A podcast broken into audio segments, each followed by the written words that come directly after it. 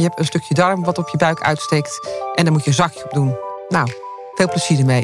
Het heeft letterlijk je leven gered. Dan is het toch een superhero.